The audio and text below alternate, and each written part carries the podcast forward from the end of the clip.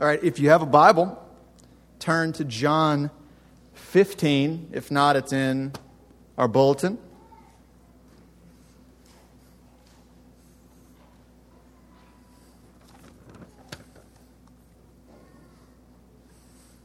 These are the words of Jesus Christ. I am the true vine, and my Father is the vine dresser. Every branch in me that does not bear fruit, he takes away. And every branch that does bear fruit, he prunes that it may bear more fruit. Already you are clean because of the word that I had spoken to you. Abide in me, and I in you. As the branch cannot bear fruit by itself unless it abides in the vine neither can you unless you abide in me. I am the vine, you are the branches. Whoever abides in me and I in him, he it is that bears much fruit, for apart from me, you can do nothing. If anyone does not abide in me, he is thrown away like a branch and withers. And the branches are gathered, thrown into the fire, and burned. If you abide in me and my words abide in you, ask whatever you wish and it will be done for you. By this my Father is glorified, that you bear much fruit and so prove to be my disciples. As the Father has loved me, so have I loved you. Abide in my love. If you keep my commandments, you will abide in my love, just as I have kept my Father's commandments and abide in his love. These things I have spoken to you, that my joy may be in you, and that your joy may be full. This is my commandment, that you love one another as I have loved you. Greater love has no one than this, that someone laid down his life for his friends. You're my friends if you do what I command you. No longer do I call you servants for the servant does not know what his master is doing, but I have called you friends, for all that I have heard from my Father I have made known to you. You did not choose me, but I chose you and appointed you that you should go and bear fruit, and that your fruit should abide, so that whatever you ask the Father in my name, he may give it to you. These things I command to you so that you will love one another. The word of the Lord. Good morning. Howard Brown, the pastor here at Christ Central Church.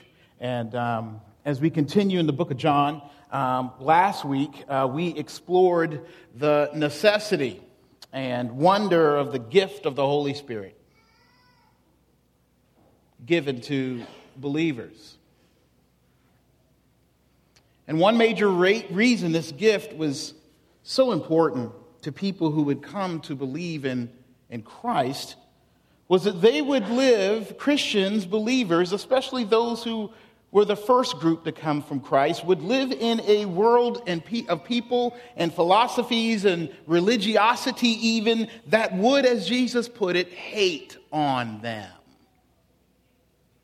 And for these disciples who would have to face the world without their Lord Jesus being bodily present anymore, these last few teachings of Jesus in John were very important to them.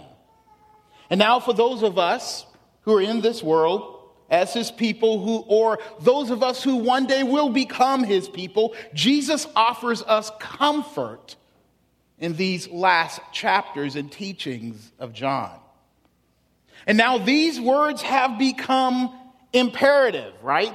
For, for, us to listen to and take in if we, if we are going to, to remain and stay encouraged and, and believing in the faith. As I pointed out last week, Jesus is teaching his disciples and us that this world's opposition to Christianity, our own beliefs of Christianity, that, that the world's opposition to it would be so severe that it would be impossible for such an invisible faith to stay relevant to us in this world. Simply put, Christianity is weak on paper.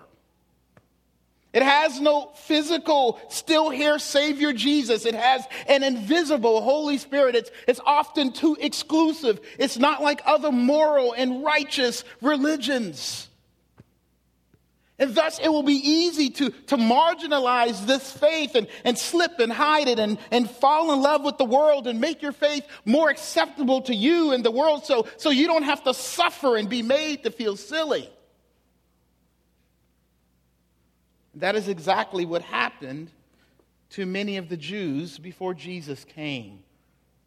It may not be obvious to us as it would have been to the hearers and readers back then, but, but the vine and the branch illustration were symbols for the Jewish people of their relationship with God, that, that supernaturally God did his thing and showed himself and showed his character on earth through the lives and faith of the Jews, his people, in the fruit of their lives. And that, and that should have been their claim to fame. That, that in this crazy world, despite its allure and anti godness, that, that God could work through his people.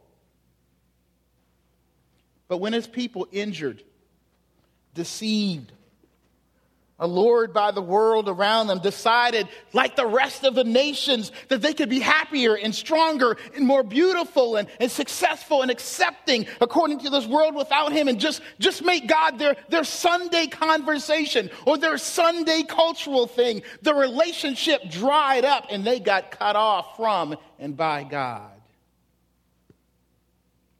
Back in the day, they would know, according to the illustration Jesus uses here about branches being cut off and thrown in a fire, that you could do nothing with vine branches. I just, I just learned this. I'm not, you know, in the trees and plants and all that stuff. That branches from vines are only good for one thing if they dry up and stop bearing fruit, being cut off and thrown in the fire. That you could do nothing with vine branches except use them as fuel for fire. They are not good for construction or anything else. But before we wrongly make this passage about God being a head coach, or corporate boss who wants to cut or fire you. Jesus said this to comfort these Jews who were his disciples that he was the true vine, that, that he was actually the link back to God. He was the way to divine purpose for human beings. He was life. He was hope regained. He was redemption. He was the vine that, that grew up supernaturally out of a spiritual stump of people's lives that were cut off, that Jesus came to reach us and intervene, that he was a divine intervention that would not only save us, but keep his people glorifying and knowing the love of God. And as the true vine, not the religious, self righteous vine, not the human philosophy vine, not the we're going to try our best vine, but Jesus is the true vine. You and I, who are His, can make it, and, and we will bear God, gospel fruit in this dark world if we, number one, abide or remain in Him, and number two, He abide and remain in us. That we abide or remain in Him. And secondly, that he abide and remain in us. So, what does it mean for us to abide in the vine who is Jesus? It is a matter of obedience and love. And you know, let me tell you, as I wrote this sermon, when I got to this point, I knew it was going to be an unpopular and less than exciting point. Sometimes I'm writing and I'm thinking, I don't want to hear this either. I'm getting tired just writing the thing, right? It, it's like sometimes this, this is going to come across possibly like eating a dry turkey sandwich and vegetables. No mayo, just dry.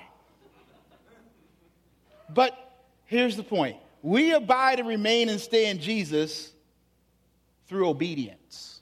There we are, obedience. Man, I came to church to hear something good. I don't hear nothing about no obedience. Look what Jesus says here in verses 7 through 12. Let's look at it together. Let's see whether Jesus really likes serving turkey sandwiches with no mayo.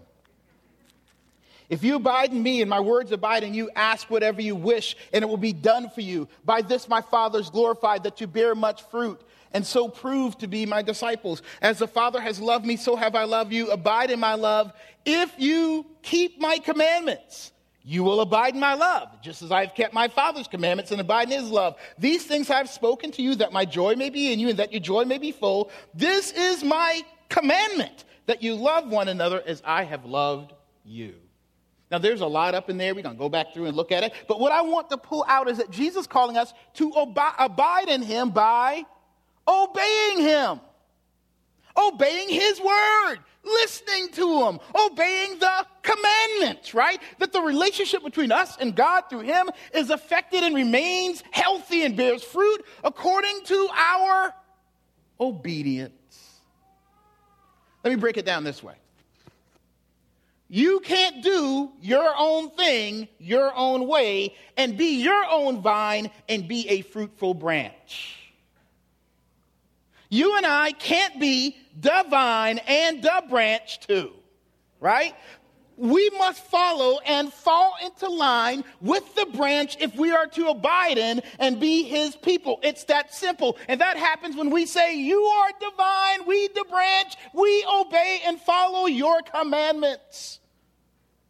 But Jesus takes obedience to another interesting place for us. Look at what he says here again in verse 9. As, as the Father has loved me, so have I loved you. Abide in my love. If you keep my commandments, you abide in my love, just as I've kept my Father's commandments and abide in his love. These things I've spoken to you, that my joy might be in you and that your joy may be full. This is my commandment, that you love one another as I have loved you. Okay? So the context of all of this is that followers will experience hardship and sorrow and hatred and sin in this world and in our own hearts. But Jesus is declaring that those who obey his commandments will also experience joy and love of God over and against everything you experience in this world. Now we're getting, getting a little juice on that turkey sandwich. Because we're talking about love now, right? We all love love and joy. This is what we've been waiting for, right? We, we, eh, you know why many of us, but hear this out. You know why many of us are walking around in poor fruit bearing sorrow, depression, beat down, never satisfied, self centered, can't seem to connect to or worship or enjoy God, feeling like a motherless or fatherless child, always discontent and sad, and we call that suffering for Jesus, right? Because we are not following and following in obedience to what God is saying. My joy will be made complete in you. My joy will be given to you as you abide in the vine. You know why many of us, as believers, are just suffering? If you are an unbeliever or a believer, uh, and, and a believer living in disobedience as you try to be happy on your own outside of the vine the joy Jesus promises will be less, and the love of God will come with doubt in your own mind. You will actually begin to question the love and joy of being His or, or, or yourself and, and be tempted to call this whole Christianity thing a farce or, or just make it a Sunday conversation or, or not following and abiding, eh, eh, not obeying in this world. Let me tell you what happens. If we don't follow and ob- abide and obey, you and I will lose heart. And it all comes back to remaining and abiding in the vine with obedience to what God says, to his commandments, and to his truth that he has given us in the Bible.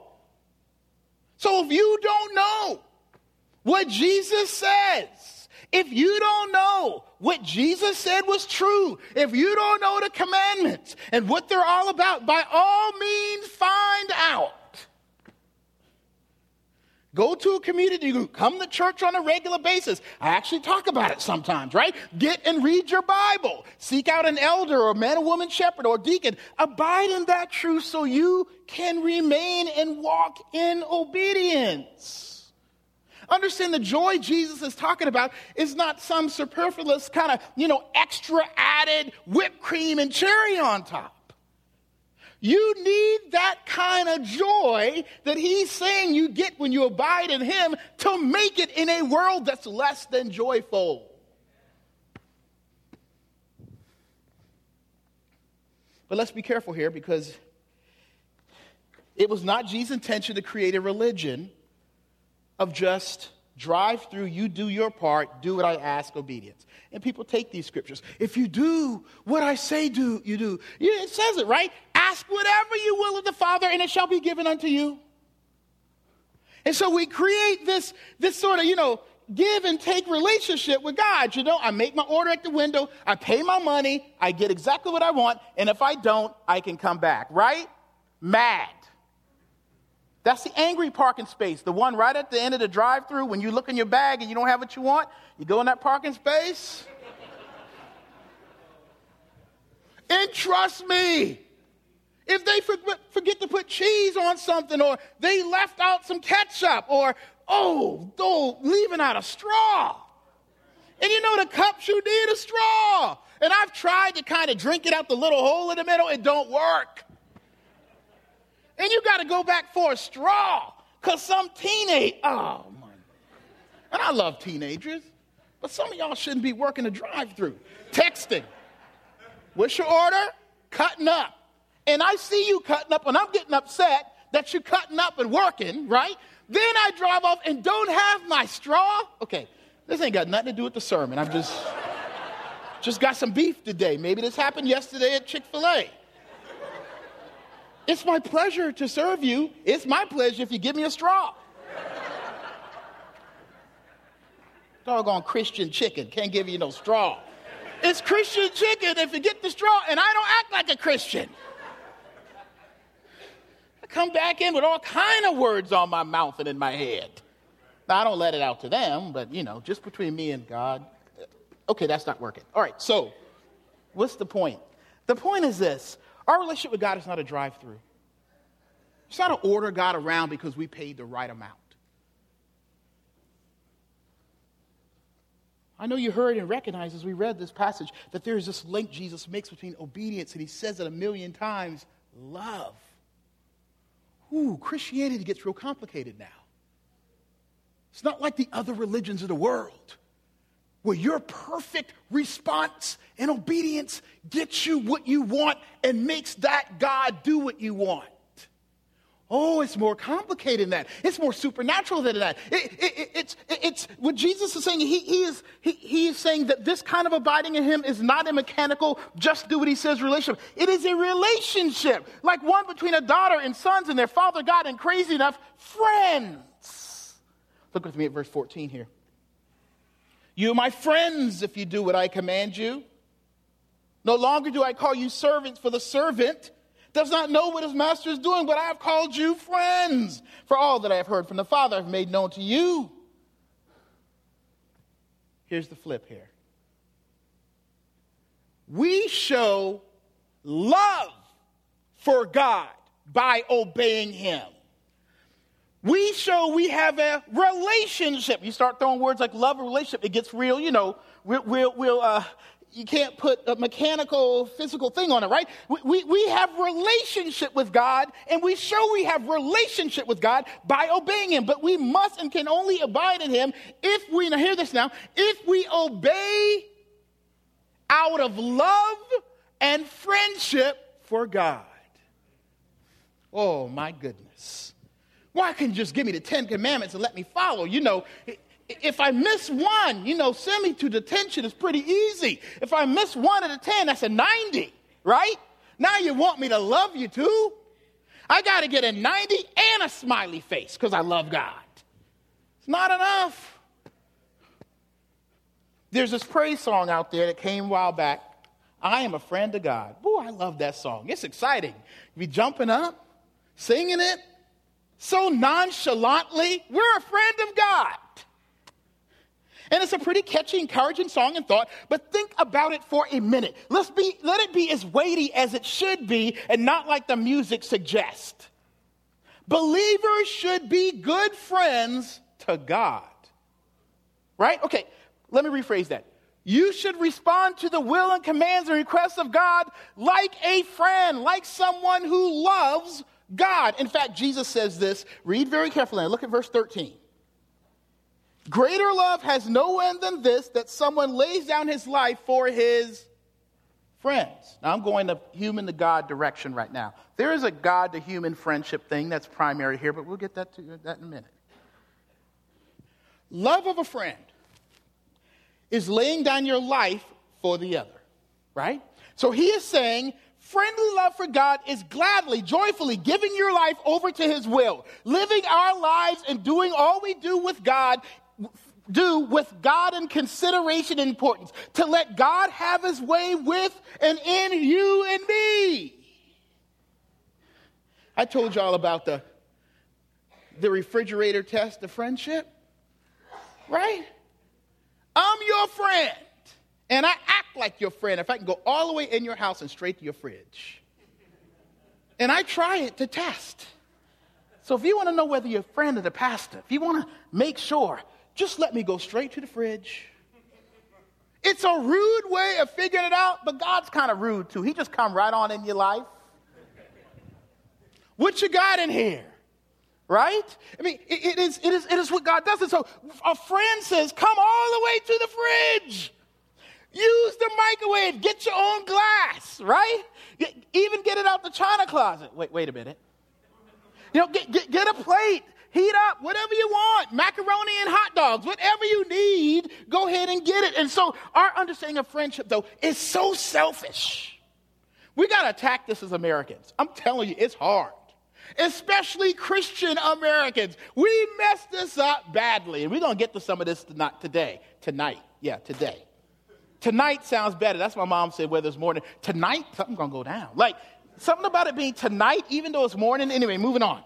Our understanding of friendship is so selfish that we fail to realize that when Jesus calls the disciples and calls those who follow Jesus friends of God, that he is saying we must, like any good friend, be willing to happily, graciously, joyfully give access to God to all our lives, to our stuff, to our closets. We abide by asking, inviting, and welcoming and wanting God into our lives. Wanting to be with him and spend time with him and communicate to him and please him.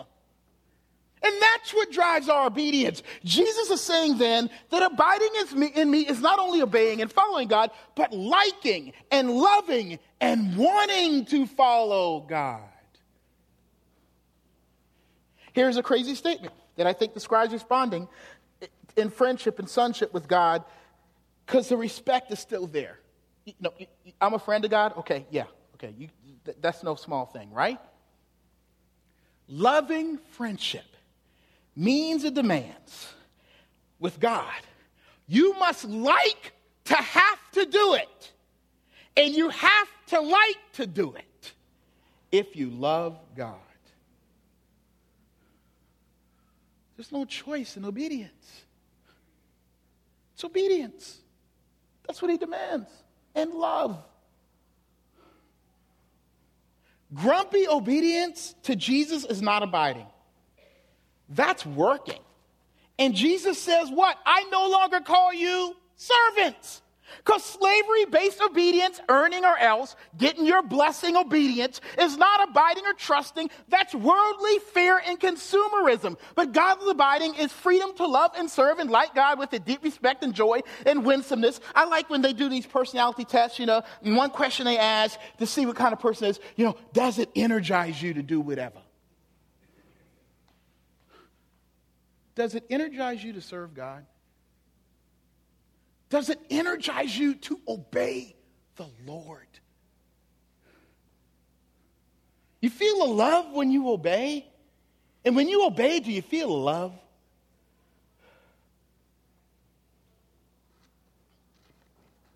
If we can't answer that question, the answer is not to try harder, go on a weekend retreat or to the mountains. It's determined whether you are abiding, remaining, trusting, and piped into the vine.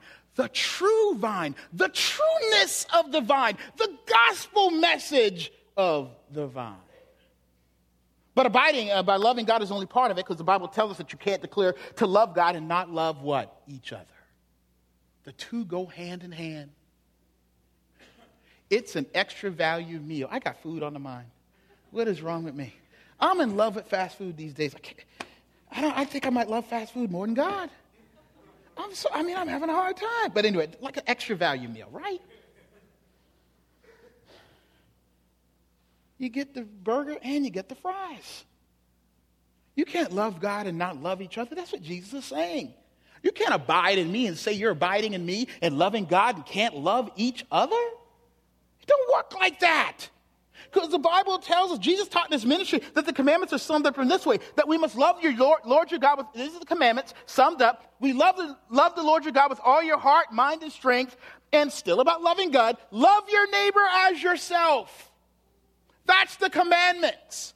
Okay, look at verse 12 through 17. See what Jesus says here. This is my commandment that you love one another as I have loved you. Greater love has no one than this, that someone lays down his life for his friends. You, my friends, if you do what I command, no longer do I call you servants, for the servant does not know what his master is doing, but I've called you friends. For all that I've heard from the Father I've made known to you. You did not choose me, but I choose you, chose you and appointed you that you should go and bear fruit, that your fruit should abide so that whatever you ask in my Father's name, he may give it to you. These things I command you, so that you will love one another. Abiding, remaining, connecting with God is directly influenced and tied to connecting, remaining, and loving each other. I'm a part of this. I've helped nurse this. So I'm not talking as someone judging this. This is what I've done. Our Christianity over the years has, has and continues to be a selfish faith selfish. Think about Jesus, but we present a selfish faith where you can do church on TV, online, where church is just a drop in where no one does vowed and lived out responsibility to and knowledge of each other. Church has become this Target and Walmart esque thing where your relationship with Jesus is best measured with how you feel about him and he feels about you and how he gives you and your family all that you want. And that is just part of it. And to have just that part, the consumeristic, oh, I'm getting on my knees, man, everybody loves me part of it, is risk of not truly being a part. Because you shop at Target and Walmart doesn't mean you have stock in Target or Walmart. Just because you can get everything your heart desires at Target or Walmart does not mean it pays dividends to your life in the way someone who really is invested we must have friendly community to abide in Jesus. And I'm not talking about you having a relationship with the pastor and elders. Some of us have that kind of relationship, right? Where your connectiveness is based upon how we care for you, the elders and pastors care for you, and how much we call and personally know and answer you, but about who calls you friend. And you can call friend based on how, hear this now, you have laid down your life for them, not them for you. This is the love Jesus talking about. Not why doesn't anyone love me and befriend or call me, but how do I love and befriend others? I've not seen a scripture yet. You know what Christianity is about? Who loves you? That ain't Christianity. And yet, half and most of the churches set up is hey, we, we're here to show you love. So come on in, you know, because the goal is for you and your family to feel loved. Christianity ain't never been about that. You feel the love because Christianity calls you to come in and do and sacrifice and do the loving.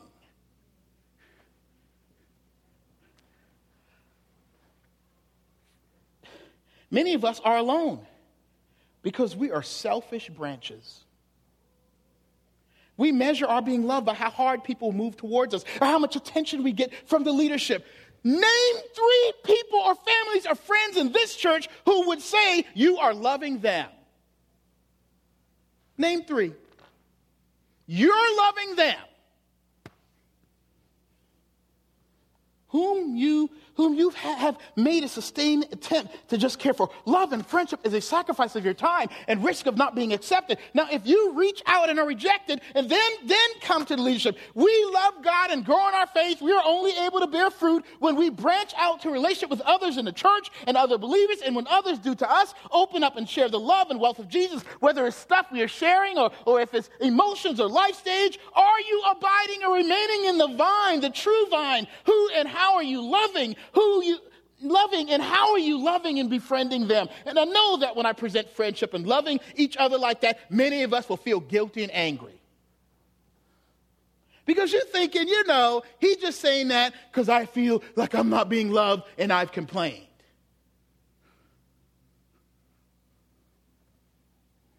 And 99% of you are selfish. And you think, you know, many of you, you think you're special. Remember the illustration? It's a tree, man. One tree, and there's only one special thing in the tree the true vine. One true vine. You are a branch with many other intertwined branches with all kind of problems. You are not special. Though, you know, I've been hurt before. I am messed up too. I am too busy. Some of us don't even come to church on a regular basis because we special. How much sense does that make?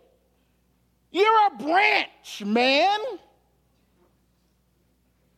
There's no branch without the vine, and the vine's life is grounded in what goes on in the life of his church. He says it.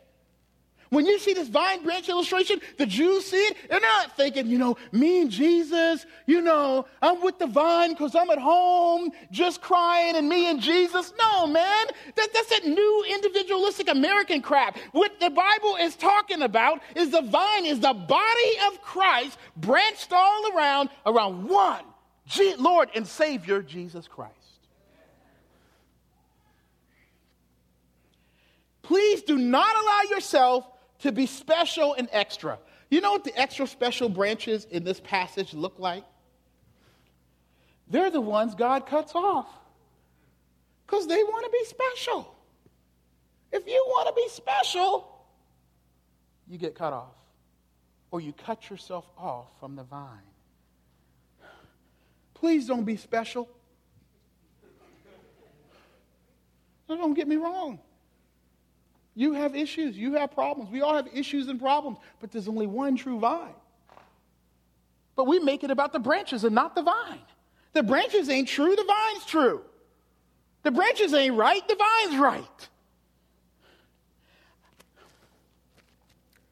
Jesus says this in verse 6. I don't need to go much longer here. Verse 6. If anyone does not abide in me, he is thrown away like a branch and withers, and the branches are gathered and thrown into the fire. I ask it this way Who will miss your love and friendship for them if you were cut off? In their life, if you were to fall off from this fellowship. They, brothers and sisters like you, have been called and reborn in Jesus, and they got all kind of problems, and maybe, maybe they're not exactly like yours, but there's only one exact way to get it fixed, and that's abiding in the vine and helping each other abide in the vine, and to not make it about being cared for and loved by each other. The world is hating on them. The devil is lying to them. Sin is pulling them down and out. They're losing hope and struggling in their lives and will miss out without your place and part of love in the body. And those who fall to, fail to love will not make it out here either. Selfish Christianity serve me and my special needs, and I am different than others. No one has been like hurt like me. I'll do it on my own. People will feel the dryness of lack of fruit and joy in their lives. And let me tell you the symptoms. You become a special interest believer where the church's ministry has failed if it has failed to address your special concern that you measure people's Christianity based on these important little problems you have, that God is only God and Jesus truly the vine, and the church the church, if it seems to be giving attention to the way you want to, according to the way you want your struggle and problem dealt with. Fading and unabiding faith looks like a crusade. A kill and slash and tongue lash on all who don't hold as important what you hold important. And there's a thin line where your self love will quickly become the fuel of hate. You will hate those in the church who don't align with your special interest or your timing or your politics or your religious expression. Let me ask you something that will tell you everything in this area. What is important to the person next to you right now? You know it's important to you. What about the person to your front, to your side? And then some married couples don't even know that and they next each other. That's love. That's friendship. That's what Jesus given us. It's a glorious thing if we don't individualize it. But we'll fail miserably to obey God and love each other if we don't see the big picture here. This is good news because we need that to survive. That kind of love, that kind of abiding. The big point, good news, is the beginning and end to this whole thing is the presence and power of abiding true vine for our lives. That we find relief in being the branches and not the vines, of branches who have a vine, who is a true vine, Jesus, that in order for us to bear fruit, to be obedient, to love people uh, of God, we are called and created to be, Jesus must remain in us. Here's what the Jews want to know in this vine illustration how? How do we stand? We know we're supposed to love God. We know we're supposed to obey. We know we're supposed to love each other. But how? It's barren out of here. And many like us are wondering have we been obedient enough that we feel the heat of the world's evil and hardship and hatred and we were cut off from the true vine? And Jesus clearing some good news. I am the true vine and I come to abide in people like you. Look with me at verse 16.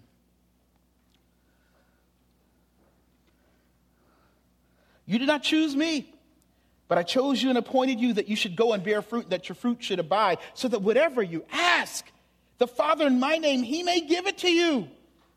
These things I command you so that you will love one another. Jesus chose people, y'all.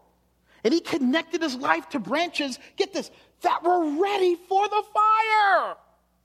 Understand where your life was before Jesus came in, or where your life would be. There is no way you can bear fruit by just determining in yourself you're going to love, or determining yourself you're going to obey God. Hey, you know, I woke up this morning and I decided I'm going to be obedient to God. Good luck, you're headed to the fire. I woke up this morning, I decided I'm going to love everybody. Get ready, you'll be on the Oprah show because you'll be bitter. You'll be in counseling next week. What happened? I decided I was going to love everybody.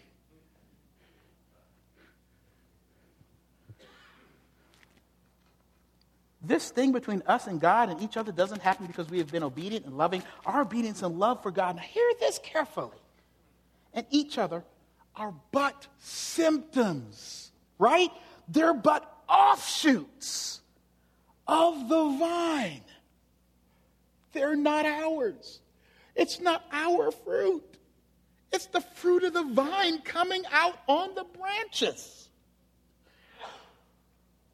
Jesus has rebirthed us, not to be not to be burned up and failed, but to bear fruit. And so, get this: what the vine has, it gets and gains, it passes on to the vine. So Jesus talks about the love between him and the Father passed on to them. That just as he kept his Father's commandments, the benefits of his obedience becomes ours. You know why we stand righteous? You know why you're a branch that bears fruit? Do you know why you're a branch that, that can stand before God and, and be fine being a branch in, in this living vine? And because you haven't been perfectly obedient, because because the vine has been perfectly obedient.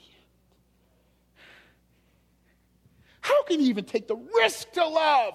The Bible tells us because the vine loved God and us perfectly. He laid down his life. The Bible says he was actually cut off, just like the branches that were meant for fire. And he experienced hell, but he got back up on the third day and he became the living vine for those who should be cut off and thrown into the fire.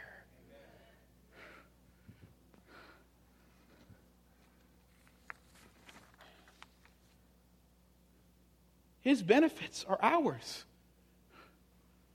Jesus is the vine. I know you're struggling, especially when I talk about all this stuff about friendship and all that and loving God and obeying Him. I know you will struggle.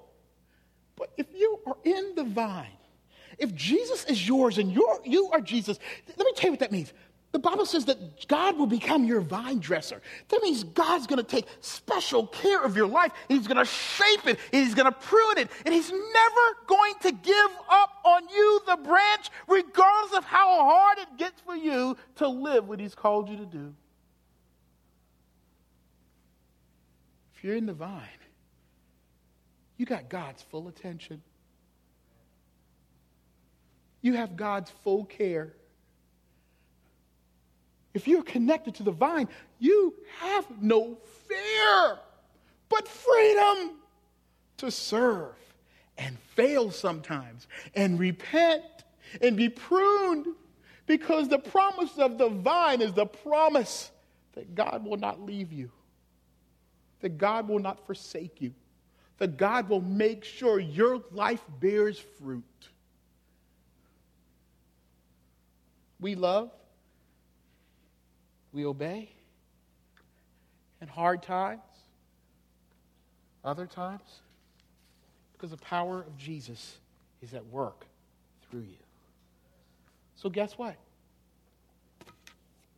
You and I, because of Jesus, will ultimately will love and will obey and will sacrifice and will grow and will endure and will persevere and will worship and will yet praise and glorify Him anyhow, anywhere, in any circumstance, because Jesus abides still and remains your vine.